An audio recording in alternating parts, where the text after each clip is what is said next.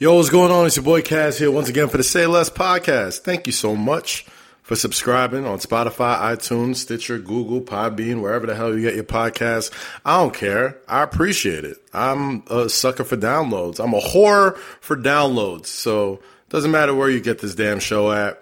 I'm just glad that you listen to it. So shout out to all you guys that have been subscribing, rocking with me from day one.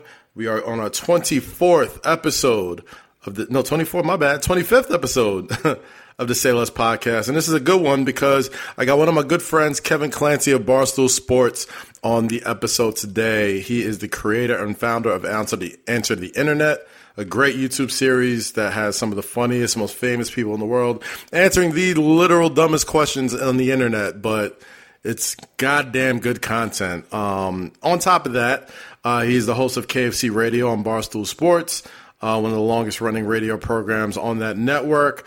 And in addition to that, uh, I, I really wanted to have this convo with him because, as you can tell, you haven't gotten my thoughts on the first two episodes of The Last Dance on ESPN, chronicling Michael Jordan and the 90, 1997 and 98 Chicago Bulls team, uh, the final team that won the championship uh, in that franchise's history.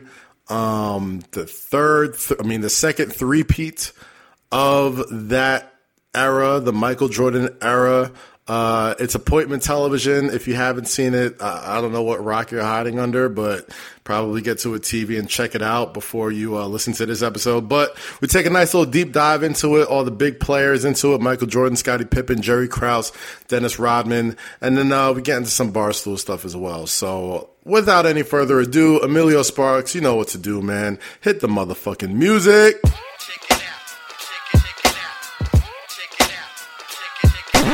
I'm sorry, we got breaking news coming in right now from Adam Schefter of ESPN.com. Wow, the New England Patriots have agreed to trade Rob Gronkowski to the Tampa Bay Buccaneers in a deal that reunites the retired tight end with Tom Brady in Tampa Bay. According to uh, your boy Adam Schefter, uh, according to your boy Adam Schefter, Ron Gronkowski's agent Drew Rosenhaus said Tuesday on SportsCenter that the five-time Pro Bowler has been, quote, really invigorated physically since he retired from football nearly a year ago. Quote, he tells me he feels fantastic, the best he's ever felt, and he's, his weight is back up to 260 pounds. He passes physical today with flying colors. He's just really excited about playing football again and being in Florida is exciting for him. Gronkowski also told Fox Sports in a text message, quote, I'm back. I always said when I have the feeling and it feels right, I'll be ready to take the field again. And I had that feeling. I'm ready. Rob Gronkowski's only 30, 31 years old, guys. So he's got a whole lot of football left in him if that's what he wants to do. Granted, he did go through a lot of injuries in the past couple of years. He looked a little worn down the last time we saw him, but obviously his body's been fresh outside of being the WWE 24 7 champion. Rob Gronkowski has, uh, you know, been a very big advocate of uh, cannabis and uh, weed, and just to deal with a lot of those injuries and CBD. He's been selling a lot of CBD as well. He did a whole uh, campaign earlier this year for the Super Bowl. Um, where he had like the Gronk party and, and gave a bunch of stuff out. So shouts to him, got to play, and also with the new collective bargaining agreement, it also says that they will not be testing for marijuana anymore, or the uh, the, the penalties for have been significantly reduced.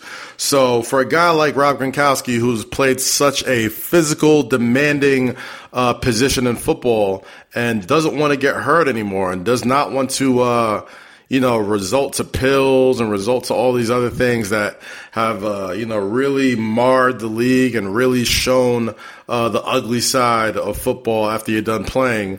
Um, I feel like Gronk really made out like a bandit right now, man. Like I feel like he's he's kind of on the up and up. Not even kind of. He definitely is on the up and up, man. He gets to reunite with the only quarterback he's ever caught passes from, Tom Brady. Um, you know, Brady is loading up the troops right now in Tampa Bay, and uh, I really can't believe that this trade is actually going through. Some more details trickling in as we speak. Gronkowski turns 31 next month and has one year and $9 million remaining on his current deal with the Patriots. So he's coming for kind of cheap. So the New England Patriots will receive the fourth round pick in this week's NFL draft, and the Buccaneers will also receive a seventh round pick in the trade. Uh, Gronkowski said the Tampa Bay Buccaneers were the only team he was willing to end his retirement for. And he said, well, actually, his agent, Drew Rosenhaus, said playing with Tom Brady is obviously huge.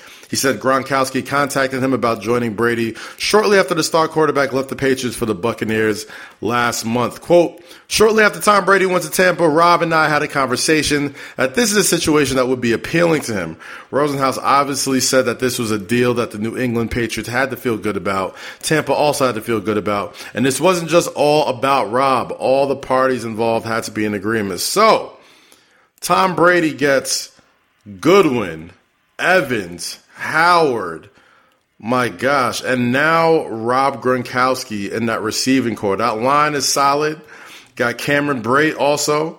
Uh, you know, Mike Evans, Chris Godwin, I already mentioned him. I'm, uh, it's crazy right now. It's crazy that this is all kind of trickling in.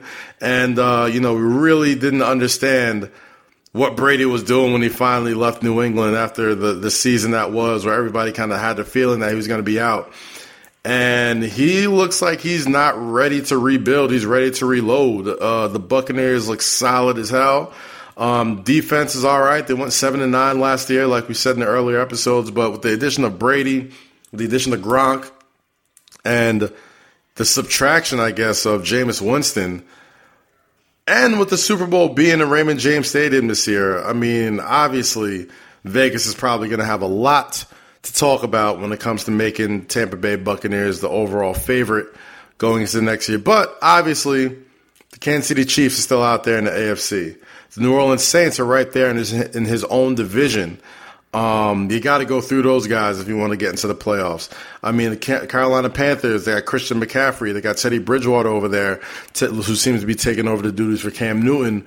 Um, there's a lot happening in that NFC South, and you know, it may not be the cakewalk that uh, Brady might be used to in the AFC East. Granted, the Buffalo Bills got a little better that last year, but you know how the Jets are. You know how the Miami Dolphins are. You could always pencil in the Patriots going to, to, to take over that division. And a lot of people might consider the Patriots still the favorite in that division without Tom Brady even in there. Because as long as they got Bill Belichick, seems like they always got a chance. So right now, the Patriots own the number 23 pick in the draft, and they don't pick again until 87 overall in the third round. News of Tuesday's trade impacted futures betting on the Buccaneers at Caesars Sportsbook, where Tampa Bay's odds of winning the Super Bowl improved from 17 to 1 to 14 to 1. The Bucs odds of winning the NFC also slightly improved 8 to 1 to 7 to 1 at Caesars. I don't know how much help you want to give this man Tom Brady, but you know what? Good for him good for him because I'm a guy who's always kind of talked about him being a system quarterback and, you know, he can't really go do it on his own and, you know, he needs a system to, to play to his strengths and protect him and keep him upright. And this isn't really doing anything to change my mind on that. You know, he's kind of loading up the Avengers right now down in Raymond James Stadium to try and make one more crack at a Super Bowl to get his, what would be his record breaking seventh championship ring at quarterback, um, more power to Brady, man. More power to Brady. That dude says jump. Seems like every receiver in the world that says how high. Even Antonio Brown, who couldn't win for losing throughout his, this entire season, was trying to get his act right to join the Tampa Bay Buccaneers. But apparently, Bruce Arians was not having that shit. Um, we're gonna talk a little bit more about that as the news comes in, but obviously we got our guest, uh, KFC, Kevin Clancy of Barstool Sports. Um, Emilio, I know I said this before already, but shit, have you ever done? Have you ever told him to hit the music twice in one episode? We're gonna break a record. Fuck it. Emilio, one more time with feeling from the top. That was breaking news. So Rob Gronkowski joining the Tampa Bay Buccaneers. So now we can get to my boy Kevin Clancy. So please, Sparky, hit the motherfucking music again.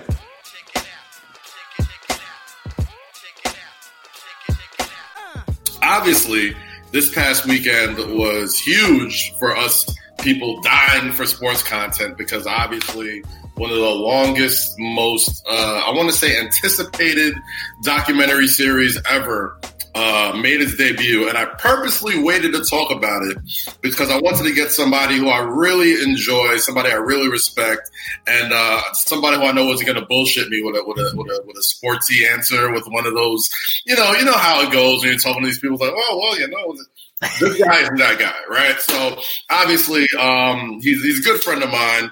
If you listen to uh, KFC Radio on Barstool Sports, he's the host of that.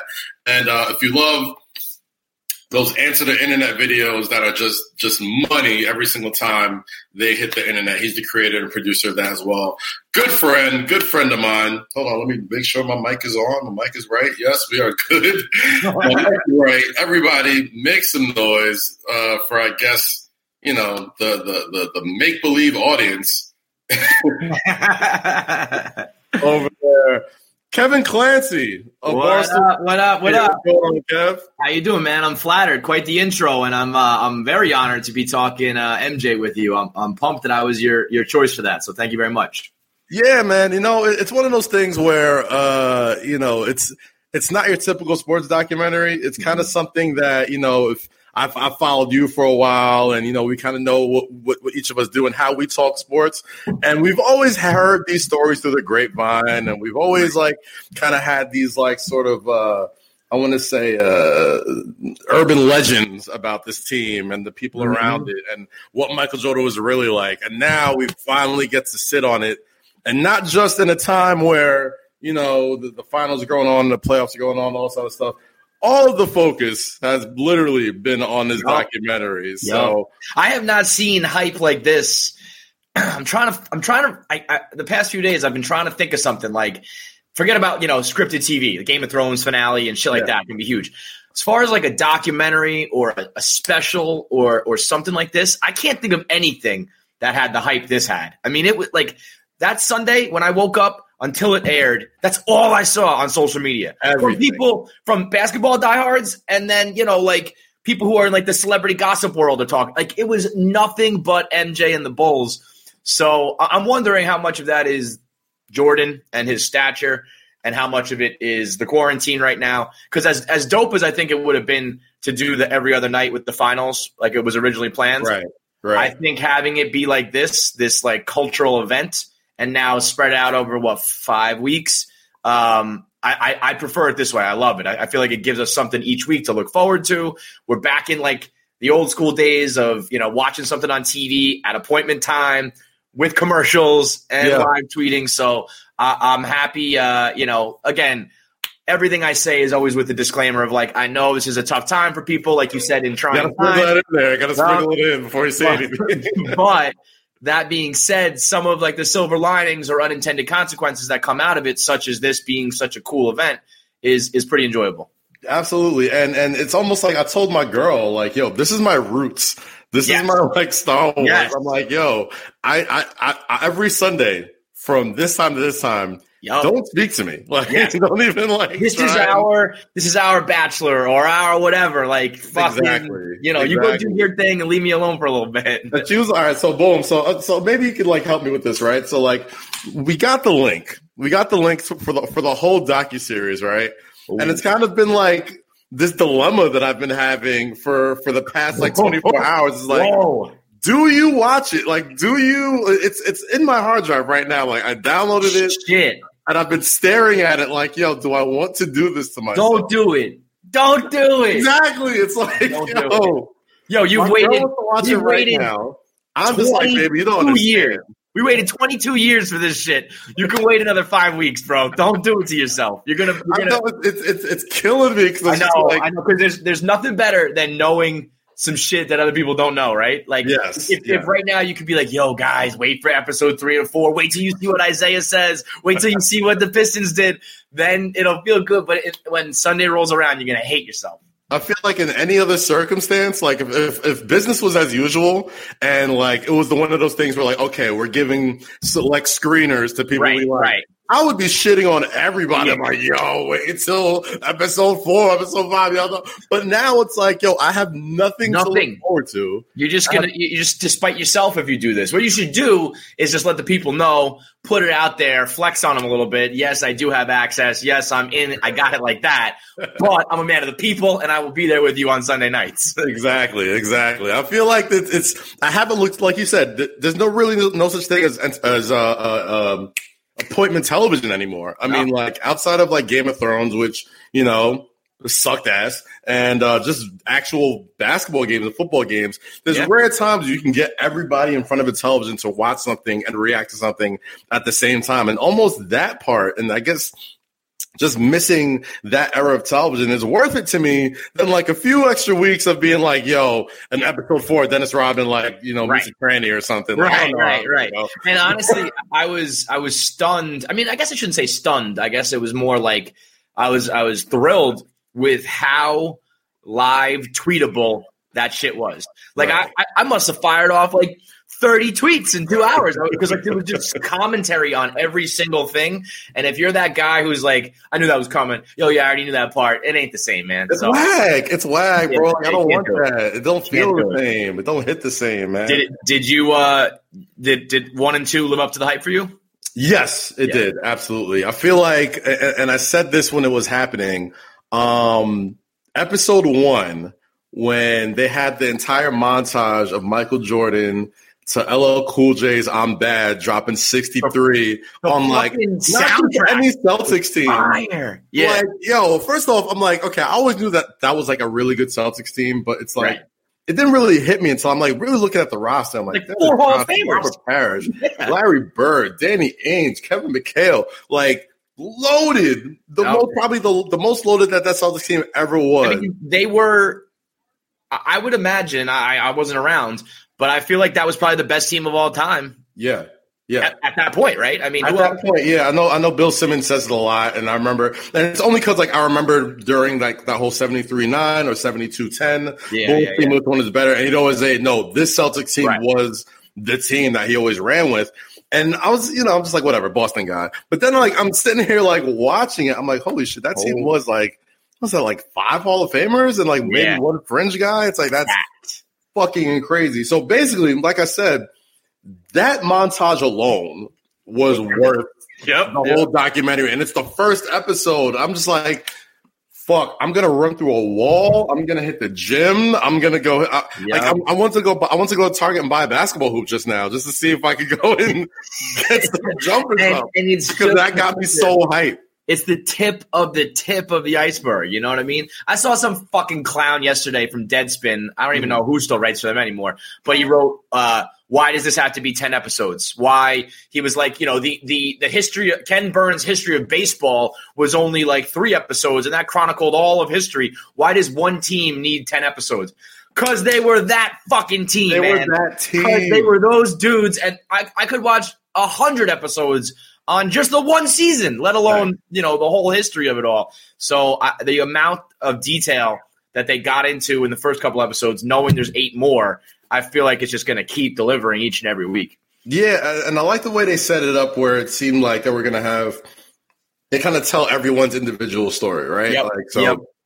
There's the MJ episode, which is the first one, and then the Scottie episode, and then Scottie's uh, relationship with MJ. And I think episode three is going to be about Dennis Rodman. So let's like peel it back for buckle up, bro. let's, let's peel it back. Let's talk about that uh that that first episode, right? Yep. I along with many other people on social media, got a good couple of chucks off the Jerry Krause jokes Woo. and, you know, making fun of him and seeing, you know, that he was probably the inspiration for like the, uh, the fat owner dude from Moron Mountain. Yeah. And then like, I remembered, oh shit, like this dude's dead. I know. Like, I forgot. Thank God. I, it sounds terrible, but if he was alive and watched that last a couple nights ago, holy shit! I have never seen a documentary go worse for a dude. He yeah, like, got roasted. Every single thing, like mind you, you got you got your your, your all stars making fun of you. Your all time coach pretty much saying like, ah, you know, he didn't really know all this type of shit, right?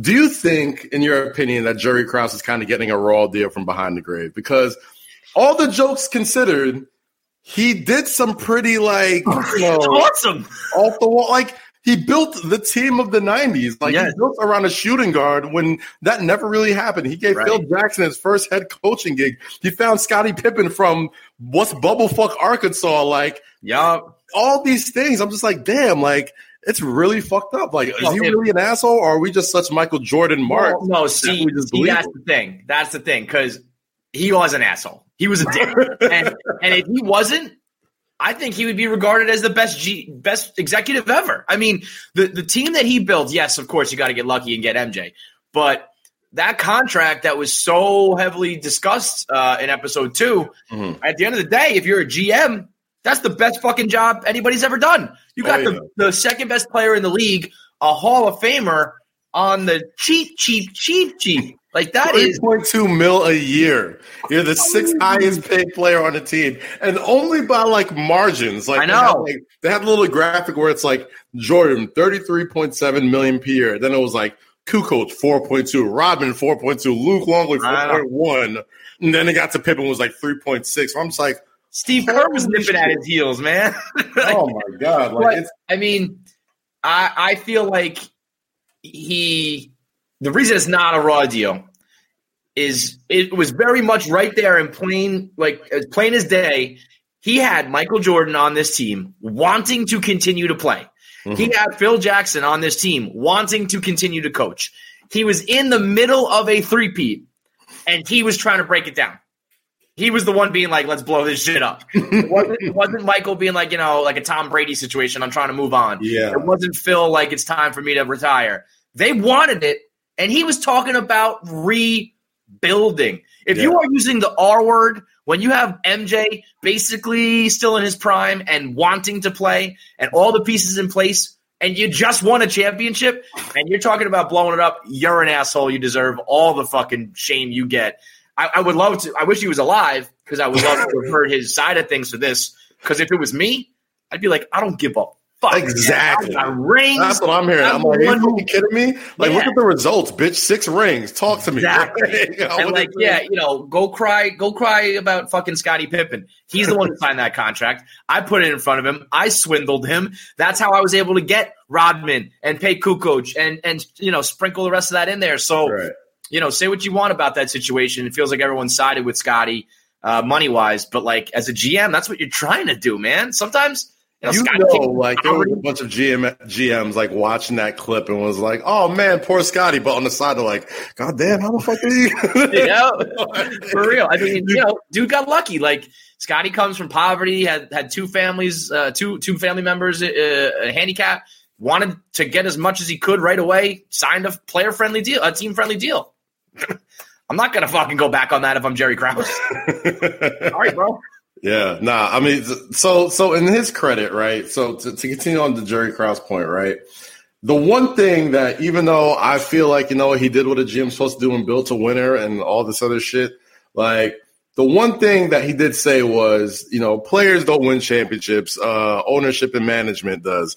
And I think that was kind of like the the the end all be all of quote mm-hmm when it came to that team ever staying together past that season. Um, do you think he was kind of in the right for that, especially since they haven't since recovered? Yeah, I mean, you know, he he he had that soundbite talking about how that was taken out of context and they took out the word alone. Players don't win championships alone. You know, the front mm-hmm. office has to be involved, and that's true. But like, the best GMs are are not the ones clamoring for credit. You know what I mean? Right. Like, and they do deserve it. And this, the funny fucking part of it all for Jerry Krause is if he shut his mouth, he probably would have got it.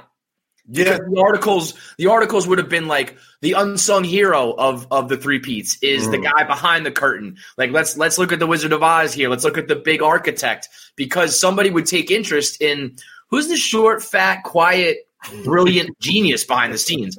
But they, exactly. what they don't take interest in is who's this Napoleonic, you know, fucking short guy syndrome asshole. So the credit he was so desperate to get, he would have got, I think, or at least a little bit more, if he wasn't such an asshole.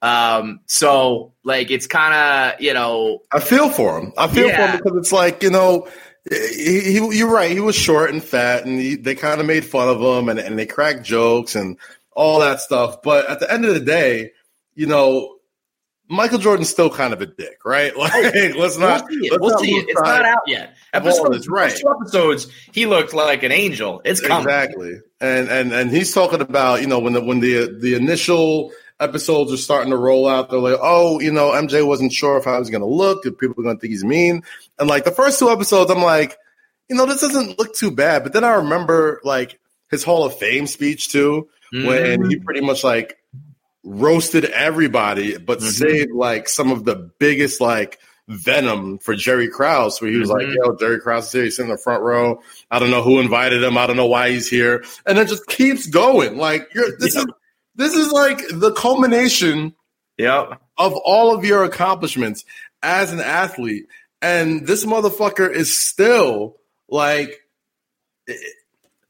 MJ, for all his credit, you know, greatest one of the greatest athletes of all time, one of the most talented, marketable motherfuckers of all time. But you got to feel like if he wasn't such an asshole to Jerry Krause, the rest of that team might have would have filed suit, and maybe Jerry Mhm. Krause feels a little bit better about himself and doesn't need that credit. It is maybe down. they stay Yep. together. Like it's real easy to just be like, "Oh my god, this fat fucking uh, unappreciative asshole doesn't know when he has a good thing and he ruins it."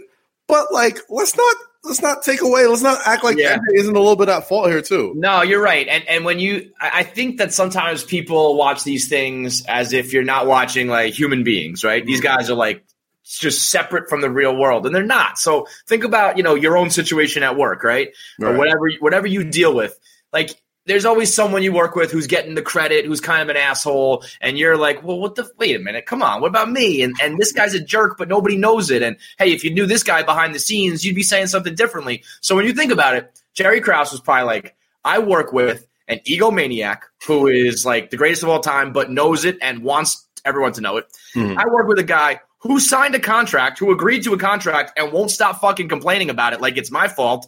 And I work with this guy, you know, from Montana who's always talking about Zen and Buddha and shit. Like he's probably like, I've had enough of these. Mo-. And, oh, I and, didn't even and- get Dennis Rodman yet. That's before we get to Dennis Rodman. That's before we get to the fucking craziest person of all time. So yeah, and that's why I say I wish he was alive to at least give his side of it. I think that his his personality and his demeanor was one that is just it rubs people the wrong way. But Mhm. for sure, he had his own ammo of being like, Jesus Christ, these guys are the fucking worst. Because everybody does, man. There's so many when you're talking sports, entertainment, music, bands, TV shows, actors, all that shit. You always find out like, oh, those guys didn't actually get along, and, and you know all this shit. You, you've been seeing all this shit about Ellen on, Right. on Twitter. Like, you know, everyone loves Wait, Ellen. what happened with Ellen? She's apparently a fucking monster, dude. Apparently, Really? she yeah, she treats like Oh, everybody like man. shit. And so, you know, what appearances are one thing, and when you know the real deal behind the scenes, maybe you have a different take on the whole thing. So, yeah, Krause. Uh, uh, when did he die? How, how, how long has it been? I, I, want to say 2017. Yeah, It wasn't wasn't that that long long ago. I was gonna say if he could have just held out a little longer, maybe he would have had his say. and they've had, and the fucked up shit is right. Like they've had this footage for a long time, Long time. and MJ went and like said, "Yo, let's do this." After the 26, was it 2017 or 2016? No, it was, it was the sixteen. It was the it was parade day for LeBron in Cleveland when LeBron was getting all the shine. MJ was like, "All right, fuck it, let's do it. Like, let's And remind me." Like probably on his deathbed and shit. Like, you know what? Fuck Yeah. that. This is the time to push that button. Yeah. This is a complete psycho, but you know our favorite complete psycho, Michael. Ever. Yeah. Um, so uh, let's talk a little bit about Scottie Pippen as well, man. Like, obviously, with everything going on in his life and the contract, and knowing that the team is about to break up, he purposely pushed back his, uh, I guess, Achilles surgery or some sort of tendon surgery in his foot to uh, rehab during the season because, quote, he wasn't trying to fuck his summer up, which I respect. The best Oh, I love ever. your thoughts on that. Was Scottie wrong for pushing back his surgery? Uh, I mean, again, real life circumstances, right? Put yourself in his shoes. Mhm. If you felt like you were grossly underpaid, severely underappreciated, overperforming, and one of the most important pieces of the puzzle, and not getting any love or any money, are you going to go above and beyond for your employer? Are you going in early, staying late, working weekends? Are you giving up your vacation? Fuck no. So I get it from his personal point of view. I get it, being like you get what you pay for, and you're only Right. paying for you know for uh like a, a fifth of what I'm worth, so you get a fifth of the effort. But I also totally understood MJ's point of view, which is like your contract is your business. Mm-hmm. You should have handled your negotiations better. That is nothing. That has nothing to do with me. I'm here to win, and when it comes time to play, we should all be ready to play. And you're not. So I understood when he threw out the selfish word. I know a lot of people started complaining. Look at this guy; he makes 15 times what Scottie does, and he's calling him selfish. Yo, that's not MJ's fault. Listen, and I remember those days, right? So like. Scottie Pippen wasn't exactly starving. Like Nike was paying him a pretty penny to rock those sneakers. He had his own signature line. He Remember them? like- I saw you tweet about that. The air yeah, bubbles those, all around. those, those Pippens with the bubbles all around it. I was like, yo, ah. that was like the one year. But I was like, the Pippens are better than Jordans. Yeah, like, yeah, one yeah, year. Right. Just one year. But yo, I'm just like, I know they're trying to paint this picture of Scottie being like, you know, this this oh hum hum, you know, hum like Yeah. country boy with no money. I'm like, dude, like, granted, he signed the contract that he signed. Shout out to your agent, whatever. Yeah, Like, yeah, agent's that's not what I easy mean. either.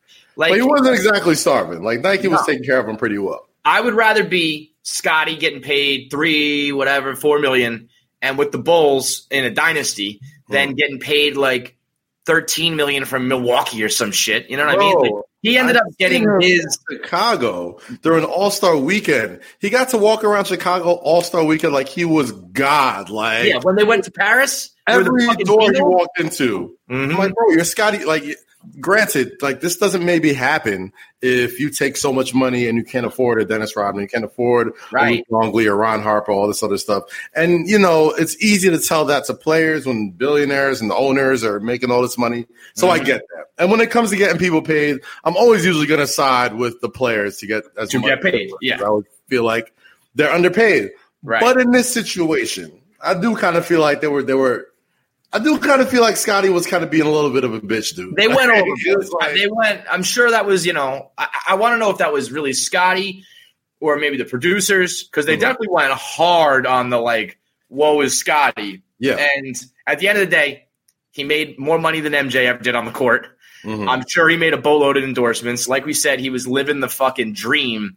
Like, Like, you were a Beatle, bro. Like, you're yeah, rock you know, and- and think about this. Think about this. Like, We don't Tom really Brady- ask where we don't ask where John Paxson is. We don't ask where Right. where BJ Armstrong is. Right. Like, you know how? eh, Listen, a lot of times it's best to know your. there's- a skill in knowing your limitations and Yeah. knowing your role. And Scottie knew his role.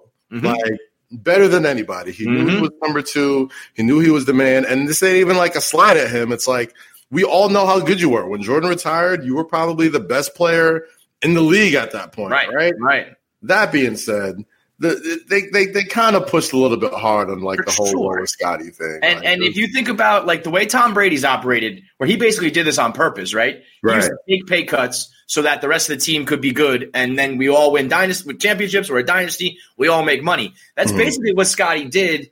It was just kind of like against his will a little bit. You know, I mean? he wished he, he wasn't doing it out of the goodness of his heart. He did it because Yeah. he was a little bit foolish with his contract. But that was still the end result. So look back on it and just be thankful that you were a part of the 72 and 10, the three peat, the greatness. Like, and then you, you know, he still went on to Portland and Houston and got paid, paid. So Mhm. what are we really upset about here? I mean, he, he, he did fine. He did And- and fine. Like Look at MJ's contracts. MJ had Yeah. shit. It went like two, two and a half, three, 3.25, 30. It was like bam, bam, bam. So, you know, you pay your, you pay your dues and then you get paid. And So- even then, that, he was he, he still might have been underpaid for the amount of value he was bringing to the league. you remember that? To that remember when- team. when they threw out 30 mil, like when I heard that deal, and at the time, like no one was talking like even in the 20s and shit, I was uh-huh. like, that must be a typo. Like I saw the bottom line 30. I'm like, no. Over how many years? One? What? One year. They said Oh, uh, they said adjusted to today's terms, it would be like 53 mil, per which year. is like, yeah, he's probably still underpaid. You know?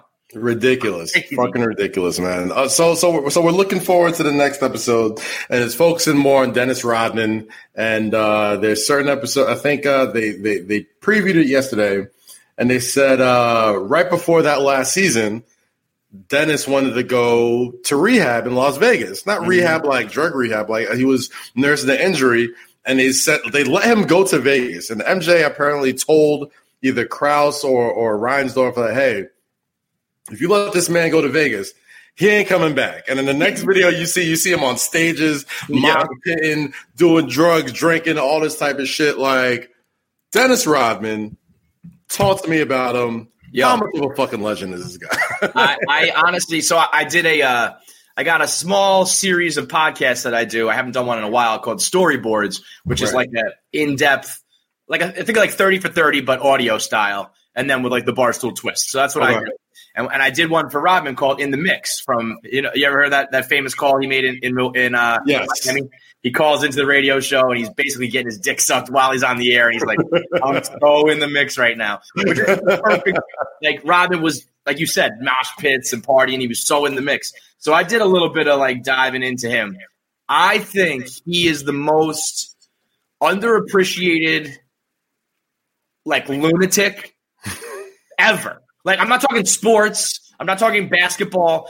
I think in humanity, he is one of the craziest motherfuckers to ever live. And when you really break down everything, like, like he started out as as like you know this, this, this like nobody, tiny kid, never he was he was cleaning airport toilets for yeah. a living, and he grew something like like nine inches in a year, and all of a sudden it was like boom, you could be a basketball player. So he went from like nothing to a like JUCO guy to in the league to with the Bulls to a Hall of Famer, post career reality shows and all that shit, and then ending up being like a pseudo ambassador to North Korea. like, you put it all into one sentence. He is so fucking crazy. And and I said in the podcast, I think the difference is he was always so nuts that you you don't appreciate how nuts he really was. So like right. I use the example of A Rod. A Rod was you know squeaky clean his whole career for the most part. You know he's like a you know I work out, I do good, I want to win, and trying mm-hmm. to be like a good guy. And then when he has his one screw up with steroids, it's a big deal because you went from like straight edge to oh shit, maybe not so much. Yeah, same thing with like the Tiger Woods of the world. Same thing with all Perfect. these guys, right? Yes. But when from Jump Street you are just crazy, then then it's like white noise. It's like if I could tell you tomorrow that you know uh, Dennis Rodman got mauled by a tiger because he like owns them in his house, and you'd be like, yeah, all right, that makes sense. You know, yeah, that, that checks out. That checks out. Yeah, because you just you you just you get used to it. It's like Manny being Manny in baseball. It's just like, yeah, this guy's crazy. But when you right. really start to look at the individual shit and how crazy he was, and how razor thin the edge was from basically being like drug addict, dead, or in jail to NBA Hall of Famer and pop culture legend. Yeah. He's fascinating. I think he's one of the most fascinating people to ever live. I'll put him in like that same kind of like box with like Mike Tyson. Yes. Where it's like, you know, it could have went so, like, the fact that he's still alive right now and can hear these stories mm-hmm. first person is a miracle in itself, right? Yeah. Like just judging from everything that's kind of happened in his life throughout this time, it's, yep. it's, really, it's really fucking miraculous. So when it comes to MJ and when it comes to Dennis Rodman, it comes to the Bulls and Pippen, somehow this guy stands out as the most polarizing of all of them, right? right. So, yep, which is crazy. which is still nuts to me. So Rodman, had he not been on this team, had he not had that little bit of crazy, and I feel like every single year. He's kind of like almost set the standard for championship teams having that one crazy guy. Yeah, yeah. Every championship team, every dynasty, every like legendary like football team, basketball team, baseball team have all had that one tinge of crazy on there. You got your word. Like Dennis yeah. Rodman made that okay. Yeah. For a lot of people. Like I, I don't feel like I feel like if this would have happened like 2020, and that like standard wasn't really there. I mean, you could kind of say like Draymond was that for Golden State. He wasn't as crazy as Dennis, but obviously like he was doing some shit that wasn't, you know, that was frowned upon, right? Like on the court, not off the court. Right. Um, same thing with you know you, you, got the Patriots that always had one guy that was just a little bit playing on the edge, a little too much. You mm-hmm. know, Dennis Rodman in front of just not just like hooping, not just like his effort and the hustle and all that type of stuff. He made it okay to have one crazy dude on a great you team. That. And I think that alone like makes That's his legacy, legacy untouchable. Yeah, yeah I, I think uh I think when you look at it, maybe maybe the worm was just ahead of his time. Because think right. about like, you know, he dyed his hair and people were like, whoa. and, and, he had a, a, celebrity girlfriend with Madonna and Carmen Electra, and whoa. Now it's like, you know, you, in, if you're in the NBA, you're wearing jewelry, got your hair done, you're putting on wacky clothes, and you're dating a Kardashian. That's like ten guys in the league right now. That's like the starter kit. Like as soon as you get welcome to the league, here's your Kardashian, here's your chain. Right, right. yeah. So maybe you know, maybe uh, like I, I remember it was an interview with Rodman talking about David Robinson. David Robinson tried to sit him down and be like, you need God in your life. You need to go to church. And he was like, fuck off, dude. Get out of here. Because it's like, you just can't, Tiger can't change its stripes. Like, you want, you want me to put up fucking 19 rebounds a game and play good defense? Never, and never, never ask for the ball ever. Yes. yes. Think about how lucky MJ was in the sense, what you said about Scottie. He had the greatest, I'll take a back seat guy ever he had a dude who who gave him everything he needed on the other end of the court while mm. never taking the ball out of his hands. That's the mm. best big three you can fucking think of right there. Yeah, so I mean, I think, they, have uh, been think, trying to recreate that same big three throughout basketball. It's like get you a, a star, yep. get you a star player that complements his skills, and get a third guy that just wants to do all the fucking dirty work. And nobody did the dirty work better than that. Nobody, man. And it's so valuable. And like, and you know, he hustled. So like there was that, you know, I think the reason why MJ put up with his shit is because he was such a competitor, such a good teammate. Otherwise, like always did, you know, diving on the floor, getting in fights, elbow was rebounds, all that shit. So and MJ would he would test you, he would punk you, yeah. and you know you're not punking Dennis Rodman. No, no, that's another thing. Like I, I think he said something like that last year. He, Phil, and Michael like didn't talk, but it wasn't like beef. It was just like we don't really get along, but we're good and we're just going to do our thing and that's okay. Mm-hmm. And I think that nowadays everyone's got to get along and you know it's got to be perfect chemistry. And back then it was just like you do your thing, I'll do mine. We'll win championships. We don't have to be best buddies. Yeah. And I think uh, Rodman deserves credit for you know just being awesome and, and being willing to do all that shit. But I think MJ deserves credit and the reason why we've seen it on all these other teams is because like I think he let the other superstars of the world know like you gotta you gotta like take some of these guys in and be willing to put up with like the warts to to get you know the the benefit of it all. So you know credit to both of them for for doing kind of what I, I think a lot of people would be afraid to do. Yeah, and and you mentioned it a little bit just now. You said, uh, you know, now nowadays most teams need to get along. They always need to be, you know, hunky dory, peaches and cream. And every time I was watching something on that documentary, it really turned into something where it was like, wow, that wasn't so much different than what is happening right now. I'm right? so happy like, that. I was, I was actually mad at myself for just saying that because I felt like a cliche. Yeah. I fucking can't stand the the new age versus the the old school arguments. Who had better competition and who played harder? When I when you hear that MJ was playing golf with Danny Ainge in the middle of a playoff series, in the middle of a playoff series, when you hear that that MJ was doing load management, when you hear that the the Bulls were tanking for a pick, in the early and mid 80s. Enough with that rhetoric. Like in addition, to, in addition to Michael Jordan publicly calling out his front office right after they won a championship. Like, right. Right. is still on. He's still dressed in the, the champagne. He's still, he's still champagne. It's one of those things where it's like I don't want to hear none of this shit ever mm-hmm. again about mm-hmm. oh my god, look, MJ would have handled it like this. MJ never had to do this. Kobe never had to do this. I'm like that's all fucking bullshit. All it's always what been the think, same. What do you think the new age basketball fan thought of this? I was wondering, like, if you're a LeBron stan or a Kobe stan, you're probably going into that looking for a way to discredit MJ and to prop your boy up. Or maybe you're a LeBron hater and you're going into it being like, see, it was better this way back in the old days.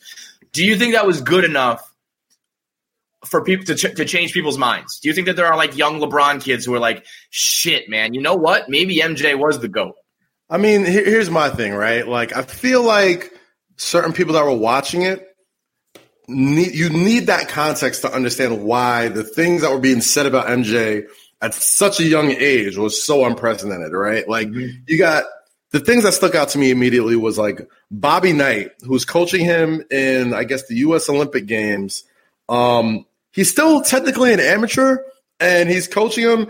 And going into his rookie year, he's like, "This is the best basketball player I've ever seen play." Bobby Knight is telling me this, right? Called he hasn't even stepped foot in the NBA court yet, right? Right. James Worthy, like Showtime Laker, like one Yeah. of the greatest basketball players ever. Is like, yeah, I was the best player on the team for about two weeks. That was the best line. So, like, I'm, So- credit to him. Credit to him for being humble enough to be like, "Yeah, I had a good two week run." Yeah, man. Right, and it's high like, I don't- High I don't praise. think these these these young guys. I mean, I would hope they do, but like at least do your research. Where you got Bob Knight, James Worthy, Larry Bird called him God after like Right. his. Mind you, this is what his second season in the postseason. He missed nearly all the second season, right? So he's basically still a rookie. He hadn't played Right. that many games yet Right. before Larry Bird, your four-time MVP at the time, probably going for another championship ring with one of the greatest teams ever. At that point, is saying like that was God playing basketball, not a God, not a basketball God, Him. like the, the God that we all worship and look up to. Like he's he's Yeah. that in the MJ form. Like it reminds me of uh, when when the Rockets played the the Magic early on when, during MJ's retirement, and Akeem was talking about Shaq, and he was like, "I'm so happy I'm going to be long gone when this kid hits his prime because he's a fucking problem." Like same shit here, where those guys were like, "Yo, we like we're lucky we got ours because it's it's over." You know what I mean? Like, right, you know, he's gonna have to go through the Pistons next, but after that, it's a fucking wrap. Yeah, that's. I mean, yes, LeBron was on you know Sports Illustrated when he was like six months old, and he's getting all that praise. But like, you got to remember that was that was MJ first, and Right. if, if the media was the way they are now for MJ, it probably would have been even crazier. I, I, I think that people are still too stubborn on the internet to ever admit that they're wrong or change their minds. But I wonder if you know after these ten episodes, if people will be sitting back like quietly, like, all right, shit, like you know, maybe maybe it's more of an argument than I thought. You know, I mean, here's here's my thing. The way I've always I've I've I've started to turn my tide to like LeBron being the goat only because I'm looking straight skill wise, right? Like I'm looking at like Michael Jordan six six about a, a buck 90 mm-hmm. LeBron James six eight two forty. They're pretty similar in, in sort of skills and accomplishments and stuff like that. If I'm starting and taking them at both of their physical primes, who do I want? Right? That's kind of how I, I judge it out of. mm-hmm. But I'm still looking at MJ now, and and especially young MJ. Like old old savvy fadeaway post up MJ is probably like aesthetically pleasing, but young MJ was just such a fucking force. Like ferocious. just- he was like one just like he was just like one just like twitching muscle with limb. Like he had no body fat on him. Like you, you would see him getting like hack held on, just Go right in the air, And those, those still fucking finish, layups, like, man. the top the backboard. Like, how in the fuck are you doing this? And it's like, okay, just because the dude's not six eight and built like a linebacker that plays basketball doesn't mean like he still wasn't an athletic fucking freak. Not even for at that time. Like you drop that prime MJ in the game right now, Right now. and he's still get, especially the way he just drove to the basket and no one could stop him. And if he raised up for a jump shot, no one was blocking him. Like it, it was just No just shot. watching him, man, and it's like, okay, maybe I, maybe I, maybe I got a little, a little too hype on the LeBron. You know, he's the goat campaign because know, all this coming I mean- back to me now, and it's like it wasn't like he was beating scrubs. Like No, that's that the. Jazz team won 62 games. Like Dude, that everybody- Celtics team was all time. That Sonics team with Gary Payton and Shawn Kemp. These are all time teams that he was getting out of. The, the, the Suns. I didn't realize how good that Suns team was that he beat. So I, I saw somebody. Uh, it went viral the other day on Twitter. He claimed that LeBron's 16 championship was the, the greatest championship of all time. Mhm. So a lot of people started, you know, throwing out other games. Uh, um, Dirk with the Mavs when he led them past the Heat. Jordan against the Suns, he averaged 41 for the series. And the Suns put up like 115 a game. They were like a fucking well-oiled, like perfect machine. Yeah. And the Bulls' margin of victory was like one point per game. And so, like, MJ needed to be perfect to beat that t- team. And he was. But those teams and that competition were fucking awesome. And I can't, I, I can't stand the people who, who compare eras. And, like, yes, people are bigger, stronger, faster. They train harder, they train longer, et cetera, et cetera, et cetera. If you took those guys with mm-hmm. their competition and their skills and gave them that atmosphere, they would do those things too. Facts. You know what I mean? Like, yeah, they weren't doing it in the 90s because that just wasn't what you did. Right. But they would do it if that was their culture. So if you took Charles Barkley, Patrick Ewing, Reggie Miller, fuck that whole era of all top 50 players and you gave them the same uh, training regimen, the same whatever, they would do it too, and they would be good at it too. So it's all relative, and the competition was plenty fucking good. You can't take that away from MJ. Yeah, it's like you look at Reggie Miller and you're like, okay, now you can go out there and shoot 15 threes a game. I'm sure Right. he'll, he'll match up. Imagine And you look at Michael Jordan and just the way he shot, his just his jump shot was so pure, and he wasn't like a three point shooter. Right. But if you tell him like, hey, you could go out there and you know put him up now. And as competitive as nuts as he is, you can't tell me that he wouldn't be like a forty percent three point shooter Right.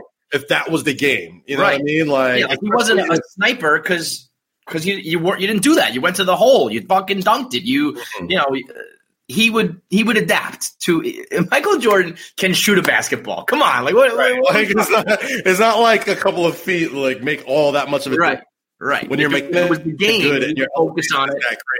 Yes, You'll be fine. You'll be fine. hundred percent. So, um, let's let's let's switch gears a little bit before we get you out here. Hold on. Yeah, one second. I just- I just realized I got uh, Bob Saget at one. Forgot. Okay, yeah, we'll be done in like five minutes. All right, perfect. That was such a name drop, by the way. What a flex! I love I mean, that dude, not even a flex. If you get to know him, he's a lunatic. He's like Dennis Rodman, bro. All right, I, I continue. don't even know him, and I know he's a lunatic. Yeah.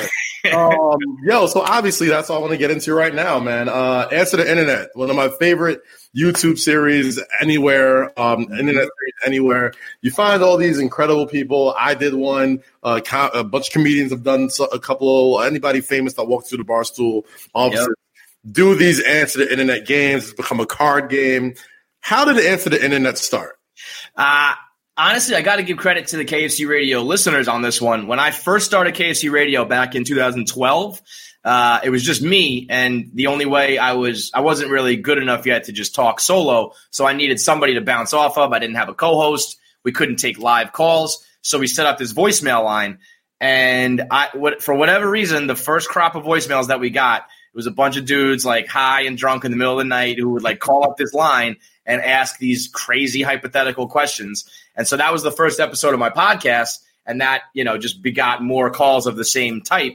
So next thing I know, my podcast is basically like answering hypotheticals, talking about would you rather this or that. And so over the course of the next eight years, we end up, uh, we we have this catalog of like 3,000 questions from fans, from, from the internet. Some of them are classic, you know, things that have been floating around. So, um, we we were like, let's just fucking ask our, our guests these questions, and then we realized let's make it like its own segment, its own its own YouTube, and it's just like it's kind of like what, what Barstool's great at is taking your favorite comedian, actor, whatever, and putting them in the same positions you're in. So when you're at the bar and you're like, could you beat LeBron one on one if you had Mm. fucking you know robots, whatever, and all of a sudden you get your favorite stars to to act that same way. People seem to really uh, relate to it. So yeah, I mean, it's been it's been a good ride. Well, I love it. Um, I, I didn't get the WWE job, so you can re-upload my episode. all right, all right, that's right. Let's back up. Yo, I gotta have you. Uh, I gotta have you come on KC Radio because we do got to talk. I was thinking about you in this quarantine. Yeah. It, it's MJ and the Last Dance is you know front page news now. The WWE has been the only sports media company still going, Mhm. and we gotta talk about these IG live battles with the producers. Did you catch Teddy Riley and Babyface last Yeah, night? what a disaster! How funny that the two like old guys couldn't figure out the technology and But they made up for it. They made Yeah, up for they it. did. It got, They got did. little, once they got the tech out the way, yeah, it was a hell of a show. Was man, I mean, Timbaland and Swizz have figured out, you know, this is gold. I was surprised at how much uh, RZA was able to hang. We'll talk about it more See? on my show. We'll, we'll, we'll talk about this now. I know you got to get out of here, but Yeah. Thank you so much for coming through, man. I'm gonna come through the show as soon as you No. need me there. Uh, go talk to Saget, tell him I said hi, Will and do, uh, Hey, congrats on, on the new show, dude. You've been killing it. You, you're a busy man, bro. You got a lot going on, so well done. Thank you, man. I appreciate that. You take it easy, bro. Have a good one, dude. You too.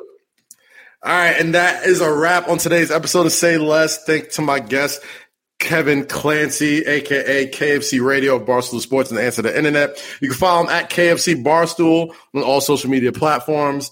As always, thank you for subscribing. You can watch this entire episode live in its entirety on youtube.com slash Kazim, unedited, uncensored, unwrapped, on whatever the fuck. Shout out to you guys sticking with me throughout this entire quarantine, throughout this entire social distancing that we're doing. The curve is starting to flatten. things are going to start getting back to normal slowly but surely. We're getting there, people. It's working. So please, for the love of God, stay safe, be kind to one another, take your time, wash your hands, be good to yourself, be good to one another, and I will catch you tomorrow. This is Kaz, and please say less.